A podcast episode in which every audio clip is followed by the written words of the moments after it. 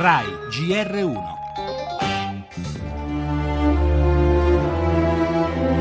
Io mi chiamo Massimo Carminati, segnatelo sto nome. Eh, eh, vabbè, ma eh, io ho Segnate capito. sto nome, così fai. Io qui a Roma non mi può toccare manco Gesù Cristo. Io qui a Roma sono diventato intoccabile.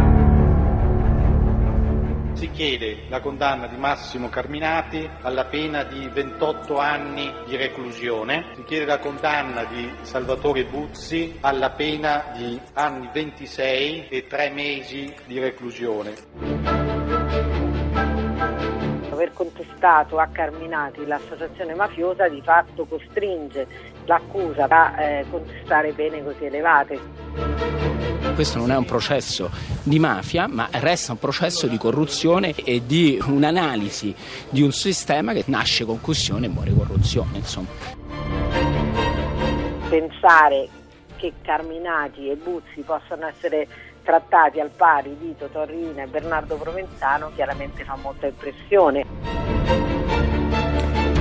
Associazione mafiosa, come dice l'accusa, un sistema di ordinaria corruzione, come dice la difesa. La requisitoria dei pubblici ministeri a processo mafia capitale si è conclusa con la richiesta di condanne pesantissime. Cinque secoli di carcere per 46 imputati. In testa alla lista gli intoccabili, 26 anni spiccioli per il re delle cooperative Buzzi e 28 per Carminati. Ex terrorista nero, uomo vicino alla banda della Magliana, considerato dall'accusa il capo del gruppo che era riuscito a condizionare le attività del Campidoglio. Sono un vecchio fascista degli anni 70. A me, quando dicono che sono dei servizi segreti, mi offendo, mi offendo veramente. Diceva quello che in tanti ambienti era noto come il cecato, rivendicando con sfrontato orgoglio il suo terribile curriculum e en passant minacciando un po' tutti tra una deposizione e l'altra. Condanne pesanti perché pesante è la tesi accusatoria sulla quale è basato il processo, spiega Fiorenza Sarzanini. Ma i giudici daranno ragione a questo impianto accusatorio?